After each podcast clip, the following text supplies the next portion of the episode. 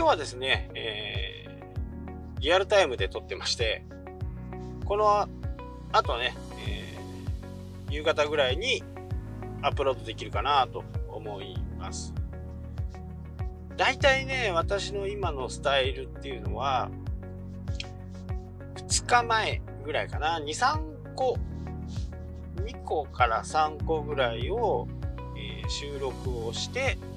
おくっていうのがね、えー、基本形であるんですけど、今回ちょっと、えー、土日はね、全くこう、パソコン環境を使わなかったので、在庫がもう切れてしまったという形でですね、今日、リアルタイムで放送すると。で、あとね、本当に困った時用の、まあ、ぶっちゃけ話ですけどね、ぶっちゃけですけど、本当に困った時用に1個だけはいつでも使える番組を用意してます。これやっぱり365日、1年間、まあ、やるとね、宣言したからには、まあ、いろんな形でね、準備をしとかなきゃならないなと思ってて、え、そのコンテンツはね、あの音声の方はもう事前に収録をして、いつその時になるかというのがわからないので、準備はいつもしてあるという形ですね。えー、っと、まあ、音声なんでね、興味のある方がもしかするとあまりいないかもしれないですけど、えー、音声を多分ねここ23回の放送は音質がまたちょっと変わったんじゃないかなっていうふうに、えー、思ってるんですけど Adobe のソフトのオーディションっていうやつを私使ってるんですけどそのオーディションっていうこう音声専用のソフトなんですが、それがバージョンアップして、このね、ノイズ除去っていうのを、まあ、格段にね、飛躍したんですね。まあ、例えば、えー、自分がくしゃみをした音とか、着信の音が鳴ったとか、僕の場合だとね、車のね、あのー、ちょうど12時とか1時とか、キリのいい時間にピンポンピンポンピンポンってなるじゃないですか。あれとか、ああいったものを登録してある音声、まあ、例えば僕のくしゃみとか、えー、このピポンピポンピポンとかいう音とかをね、えー、これを事前に録音しておくことができたらそれと同じ周波数のものを消すってことができるのね。エアコンの音とか、この車で言うと暖房の音とか、これをね、事前に、え10秒、15秒ぐらいこう、録音しとくんですね。覚えさせるための録音をしといて、この音と一緒の音は消してねっていう指示をしてあげる。そうするとね、ほとんど聞こえなくなる。これはね結構ちょっと今までは結構大変だったんですよ、えー、どの音を消したいかっていうのを設定してそれを一旦覚えさせてでそれと同じような周波数が出てる音を全部のファイルに当てて消してくださいっていう指示だったんですけど今はこの音とクイック1つなんですねこの音とこの音声を合わせてこれで消してっていう風にボタンが3つか4つぐらいになったんですね。これでね、で、あとレベルを調整できる、原因を調整できたりして、あまりね、そのノイズカットを強くしちゃうと、自分の声もおかしくなっちゃうんですけど、まあその辺はこう、どの辺でこうレベルを合わせるかっていうのは、まあ、僕の場合だとこう車の中の環境っていうのは大体もう分かってきたんでそういったものが、えー、できると。ほうすごいですね進化ってね。でもう、えー、このオーディションの中にも AI が入ってきてこの音はいらないよねっていうことをねどんどんどんどんこう勝手に判断してくれる。あともう一つよく使うのは僕はもうね BGM が全部用意されてるんですけど聞いてる皆さんはお分かりかと思うんですけど途中その音楽が止まっちゃいますよねぎゅーっと。でまた新しく入るっていう。そこをまだ設定してないんですけど、えー、3分の BGM を15分の BGM に勝手にしてくださいっていう勝手にっていうかこれをしてくださいっていう風な形になるとそのソフトが自動的に判断をしてこことここの周波数が一緒ぐらいだったからここを合わせたら15分までいけるよねっていう判断をしてくれるんですよね。でこれは試しはしてみました。まだ設定はしてませんけどそれがまあすごいですね。もう全く分かんないです。どこでつなぎ合わせてるのか。多分人間の耳じゃね多分分からないぐらい同じようなものが流れてるっていう感覚だと思います。うん。まあ費用的にはね年間3万円ぐらいで、えー、使えるんでアカデミックにしてね。これ YouTube にね、えー、今週出ますからちょっと見ておいてほしいんですけど Adobe の、えー、アカデミック版をね、えー、使うと年間3万円ですからね。月で2500円ぐらいですか、まあ、半額以下になる金額なんでね。まあ使うソフトを、まあ、これとこれいらないからもっと安くしてっていう人も結構いるんですけどまあそこはね、サブスクリプションモデル。まあ今流行りの、えー、ビジネスモデルなんで、まあそれを聞いてると企業側もね、お客さんの言うことばっかり聞いてる企業はありませんから、で、Adobe のソフトは、Photoshop がね、また少しだいぶ変わってくるかなと思いますけどね。いや、このオーディションはね、強烈ですね。音声はねやっぱり YouTube とか音声をやってる者にとっては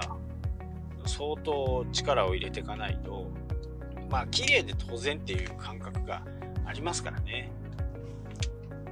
この辺はやっぱりこう私もねいろんな環境で、えー、撮ったりしますしこの辺はこう十分気をつけてまあ新しくなってね3ヶ月に1回ぐらいかな新しくこういろいろなものがなるんですけどまあ、正直僕にとっては必要のないアップデートだったりもするんでただ今回のはね相当、えー、いい感じですね。あとこの放送を聞いてて僕の仲間の放送を聞いてる人ももしかしたらいるかもしれないんですけど、えー、アンカーを使うとですねこの空白部分無音部分例えばここからね少しこう何も喋らない時間があったとしますね。そうなると BGM のボリュームがビューンとこう勝手に上がってでまた喋り出すとそのボリュームが下がる。という風なね、えー、ちょっと専門用語であれなんですけどダッキングっていうんですがダッキングもね簡単にできるようになったんですね。それをこう細かく調整することもできる。まあ基本僕はあんまりダッキング使わないんであれですけども編集ソフトでね空白の部分とか実はいっぱいあったりあと途中でね電話が来たりとかすることもあるんですよね。でいちいちねあの切ったりしないでそのままこう収録をしながらこう撮っちゃうんですね。で再帰ってきてから音声をね、えー、編集する時にそこをカットするっていう。ちょいちょい話が合わない時はあのそんな時だと思います。ご了承ください。で、そのね、ダッキングっていうのも、もう自動で、無音状態が続くところは、勝手にダッキングをしてくれるっていう風なね、形の機能もね、またさらに強化されたという風な形です。やっぱり便利なものはね、どんどん AI になって便利まあ、ソーシャルメディア総称してねいろんな形でこう言われたりしますけどやっぱり現代の人たちは特にね仕事を自分でこう将来的にやりたいなとか思う人はもう絶対にこうソーシャルメディアをやっとくべきですよね。もうチラシとかそういう今までだったこうアナログな形の広告ってやっぱりどんどん見られなくなってきますし、まあ、新聞のね購読率を購読数を見ても、え、そうだとは思うんですけどもう右肩下がりで、え、どんどんどんどん下がっていく。朝日新聞なんかもね400万部切ったじゃないですかね。一応400万っていうのが影響力が及ぼす範囲のギリギリの線らしいんですねなのでそこで400万を切るっていうことは影響力がどんどんなくなっていく新聞ということになり企業側は新聞広告まあチラシの売り込みだったり新聞の中に入っている広告だったりそういったものを必然的にしなくなりますよね。ということは広告料が減るイコール収入が減る。収入が減るイコールお給料が払えなくなる。お給料が払えなくなる発刊ができなくなる。という風なねもうこの循環にもう少なからずもね、えー、入っていると。でどんどんねそういう風な形になっていけばですね新聞をまたまこれ配管までにはね、多分、相当時間がかかるかもしれませんけど、ただ確実にね、影響力がない、なくなっていく媒体になっていく。ということですよね。そうなった時に、じゃあ、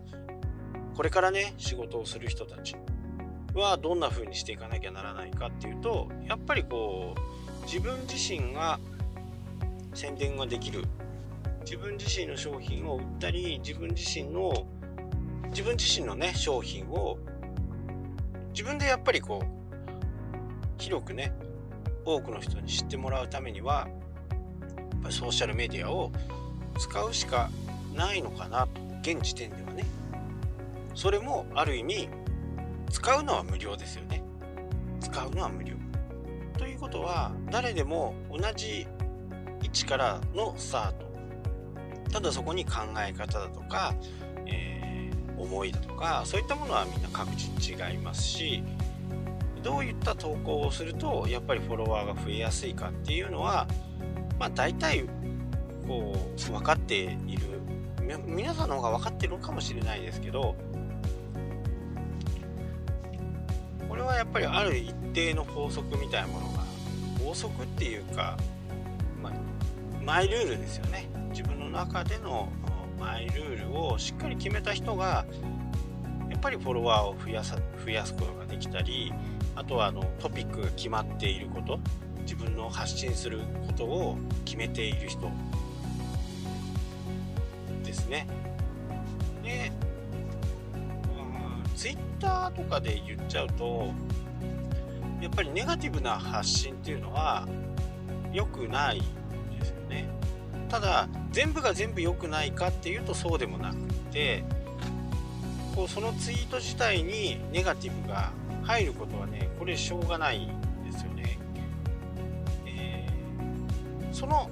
ネガティブなツイートをするなっていうネガティブな発信をするなっていうことでもないんですよ、えー、どういうことかっていうとフォロワーを集めたりする最も最大に効果があるのは、ネガティブツイートだったりするんですね。ネガティブツイートは結構こう、フォロワーを集めやすい。えー、あとは、あの、YouTube なんかで言うと、低評価。低評価の動画って拡散しやすいって言われてるんですね。で、これは、えー、やっぱり人間のね、心理みたいなものがあって、こう、ネガティブツイートを見て自分とあ同じ人がいるんだなって共感はするんです。ただ共感はするけどフォローはしないんですよね。ここが結構難しいとこ。ろリツイートもされる場合もやっぱりあると思います。ただフォローはしない。こんなこと言ってる人いるねとかっていう、ツイートとかはねする人いるかもしれない、まあ、いるとは思う。ただフォローしようとは思わないですね。ここにねちょっとしたこう心理的なものがまた絡んでそのフォローする人の主なこう要因はなぜフォローするかっていうとその人が面白いからためになるからと。かっていう風な形でフォローって始め始まっていくと思うんですね。でそのフォローしてる人がどんな人をフォローしてるかっていうのはやっぱり気になるんですよ。でフォローする前っていうのはこの人どんなツイートしてるのかなっていう風な形で大抵遡るんですね。で大抵遡った時にネガティブ発信ばっかりをしているといやこの人と関わったらなんか周りから変な目で見られるかなとかそう思っちゃわれるような投稿をし続けていくとどうしてもフォロワーが増えないんですね。それは多分ね、えー、そうですよね。まあリアルで会ってる人たちはねああまたこんなツイートしてとかまあ僕もこう目に余るような友仲のいい友達ね。仲のいい友達で、えー、ちょっと目に余るような時はどう頑張ってるのとかっていう風なコメントのやり取りとか、まあ、時には電話とかをします。で、やっぱりこの、あんまりネガティブをやりすぎるとダメなんですよね。私どうしようとか、私こんなミスしちゃったとか。で、ここでネガティブ、さっきも言ったように、ネガティブは拡散しやすい。拡散しやすいけどフォロワーが増えない。というとどんどんどんどん自分自身としては、えー、負のスパイラルっていうのかな悪い方に行っちゃうどんどんどんどんこうネガティブを発信することでフォロワーは増えないけどいいねは増えたりするんでまあリツイートとかも増えたりするんでちょっと過激になっていくんですねどんどんどんどんそうなるとあやっぱりねよくないですね。周りがこう面白がってみたりしますけど、まあ、本人はね至って、えー、真剣なんですよね。真剣に、えー、そういう物事を言ってみたりまあ言わなくてもいいようなことをね攻撃してみたり。そうなっちゃうとね周りがやっぱり引くんですね。なのでこうフォロワーが全く増えてこない。でここで対処法としては、例えば今日なんか仕事でミスしちゃったとかっていう風にでもとかだけど明日からこうしようとか明後日からは明後日出社した時にはこうしようこうしたいと思うっていうようなそこにポジティブ発言を必ずこう入れておくっていうことがやっぱりね必要なんですね。前向きな。そこが、えー、ないとフォロワーが増えていかない。で、えネガティブ発言はまあどうでしょうかね。4回に1回とか3回に1回とかそんな感じにする方がいいかなと思います。まあその時のね感情を直接ぶつけるぶつけて共感を得て、えー、フォロワーを増やすっていうのはこれはね基本的にも芸能人とかテレビに出てる人とかそういう人たちですから、それと一緒のことをしても、えー、フォロワーも増えないし、まあブログで言うとね、えー、読者も増えないわけですよ。ちょっと状況は違って、今日は一流レストラン行ってこうこうしたああしたで全然知らない人がそういうフォローフォローを、えー、そういう記事を見てねフォローするかっていうとまあしませんよねするとするならばそこでフォロワーが増えるとなら増えるとするならばその人がなんか金づるになるかなとかこの人と仲良くしとけばうまくいくかなとか自分の商品が売れるかなとかそんな感じの人がね基本的にフォローをしてくる。まあ純粋な気持ちでねこの人のことを知りたいと思ってフォローしてくる人っていうのは少ないかなと。まあ今日はねそんな感じで、えー、ちょっと時間も長くなってしまったのでまあこの辺で終わりたいと思いますけどまあねフォロワーをガンガン集めてやっぱりこう何かをしようと思うんだったらまあとにかくお役立ち情報を相手のためになるようなことフォローした人のためになるようなこととかそういったものを少しこうツイートとかブログとかにね、えー、織り交ぜていくのがいいかなと思います。はい今日はここまでになります。明日はね違うソーシャルメディアのね考え方について僕なりの意見をね言いたいなと思います。それではまた明日。したっけ？